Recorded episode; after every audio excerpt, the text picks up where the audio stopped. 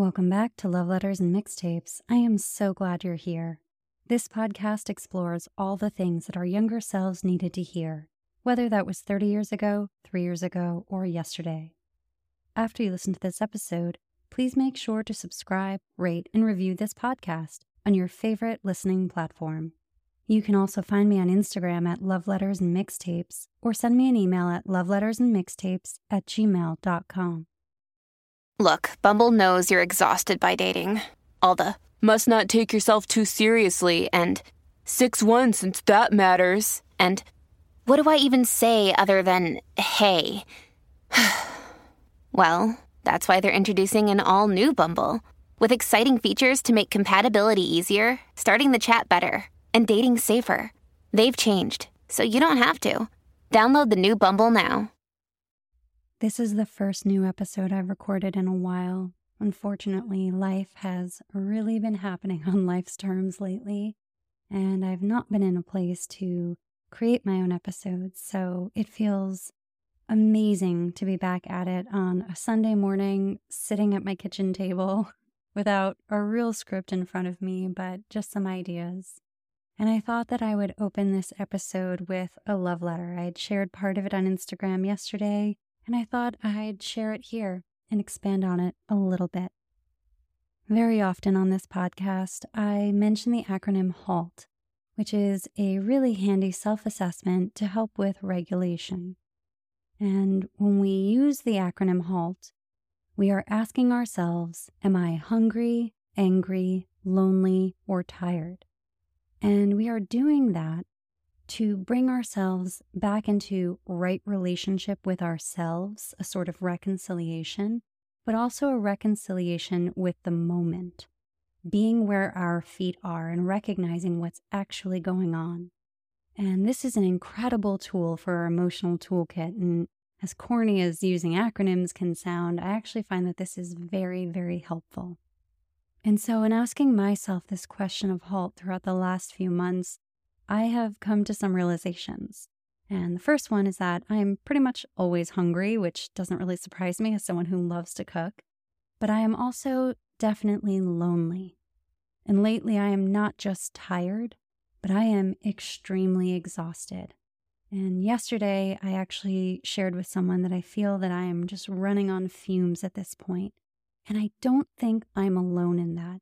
I think that happens to a lot of us. And we don't give ourselves permission to actually give it a name or talk about it or share about it because we feel uncomfortable. We don't want to bring that attention to ourselves. But the one question about halt that really tripped me up was the question of anger. And I've often heard it said that anger is just sad's bodyguard, meaning that our inner sadness is often masked by outward anger. It's almost more socially acceptable to be angry than it is to connect with our feelings of sadness.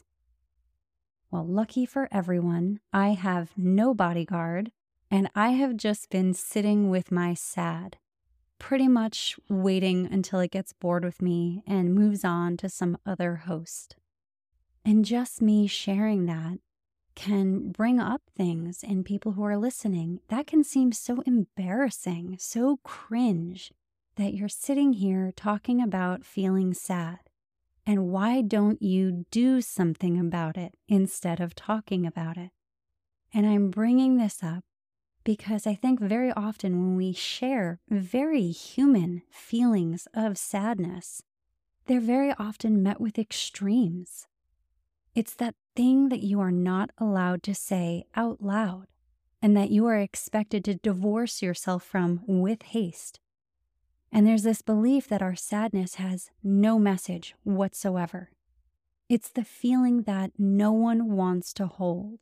I mean, have you ever met those people who say things like good vibes only? And you're just like, have we met? I am not just good vibes. I am all the vibes, sometimes the very unfortunate and unattractive vibes, because I'm a human being. And like Walt Whitman said, I contain multitudes, and that's okay. And I bring this up because it's also really normal to not want to hold those feelings, not want to bring them to the surface. And when other people bring them up, we think that, oh, I have to get away from that as fast as possible. Even when we are empathetic and kind and loving, someone brings something up that we don't want to connect with, and we immediately feel this urge to push it away. And it's really funny because when I shine a light on this feeling I have, this profound sadness that's been moving through my life lately, I hesitate to share it with the people in my life, which is really interesting that I'm sharing it on a podcast. But I think it's actually more relatable when we're talking about it as a collective than it is when I'm looking at someone in front of me and talking about it. Because very often the response is, What are you going to do about it? Change this, fix this, get away from this. It's almost as if this sadness, which I believe has a very appropriate place in my life, it has a seat at the table. It did not come out of nowhere, it came out of circumstance. It's almost as if this sadness is an intrusive spider that I've found in my bathroom in the middle of the night, and that I should be scooping it up in my hands and placing it outside away from me where it belongs. And as uncool and as unattractive as it is, I actually think that my sadness belongs to me. I think it is a great messenger. I think that it's a love letter from my future self, reminding me that I want more, I am capable of more, and that I just have to keep going, putting one foot in front of the other and doing the next right thing I don't have to go above and beyond. I don't have to fix everything. Not everything is my responsibility. I can just keep going and make decisions based on the information I have at the time. And I also want to share something about loneliness because I know that whenever I mention the word lonely, I get a pretty extreme response. First of all, people are like, What's wrong with you? Why don't you have any friends? And I obviously have friends and family and people who care about me in my life. The reaction to that word lonely is so similar to when we share about feelings of sadness. We are programmed to reject loneliness or see it as some kind of personal failure or see it as something that only happens to a few people. And there's definitely something wrong with those people, so we have to get away from them. Versus the truth, which is that all of us experience those feelings of loneliness, and sometimes we don't know what to name it. And we do all sorts of things to distance ourselves from it that are very socially acceptable. But it's not socially acceptable to just call it by its name and say, I'm lonely. I've had this feeling moving through me. And that's exactly what it is. And what I would like to say about loneliness is that it doesn't mean being without people. Very often, loneliness simply means being without connection, understanding, or alignment. And loneliness, like sadness, isn't something we have to run from. In fact, I feel like the real magic and alchemy and transformation happens when we lean into loneliness and we see what is it bringing up to the surface in my life, in my consciousness. What am I running away from and what am I anchoring into? And I can share for me personally that my life changed drastically at the end of 2019. And then, as a collective, our lives changed in 2020. And then, as luck or life would have it, my life has changed drastically again, over and over again, in the last 18 months. And so many of those changes were just beyond my control. It was just life on life's terms. And I think a lot of you can probably relate to that. And I really think it would have been way too much pressure or way too forced if I expected myself to feel completely aligned, understood, and connected while I was going through a mental and emotional spin cycle, not to mention physical. I've gently shared that I've had a lot of physical and health issues lately, and I didn't see any of them coming. They were all a surprise. and I had to show up and meet each one with the information I had at the time.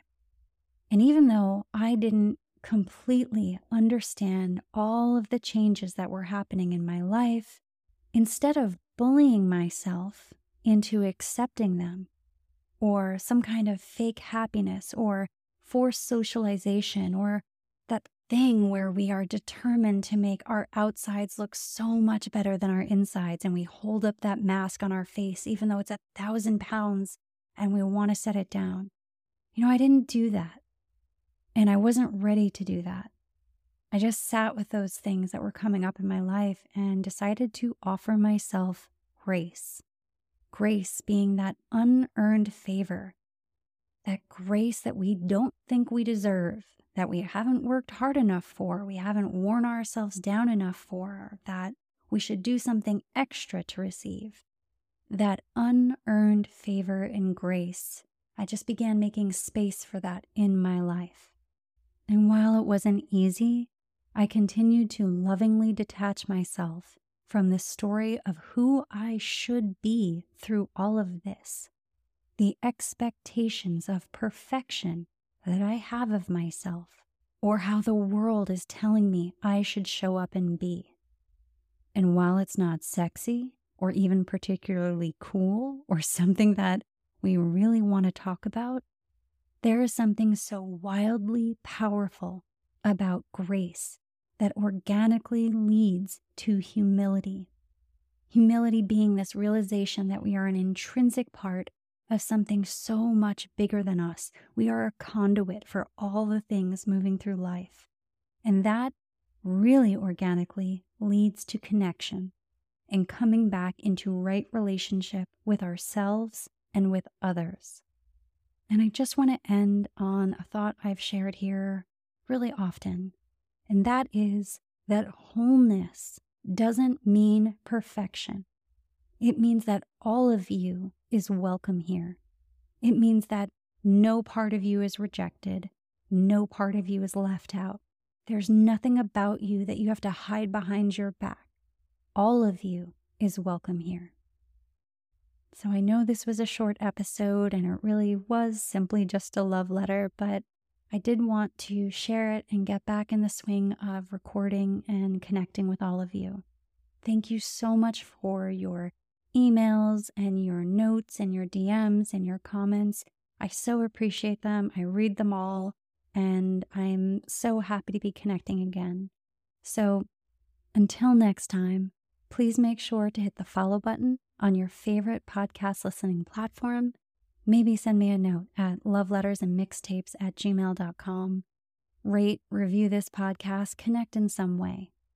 I hope you have a beautiful week. And again, I am so glad you're here.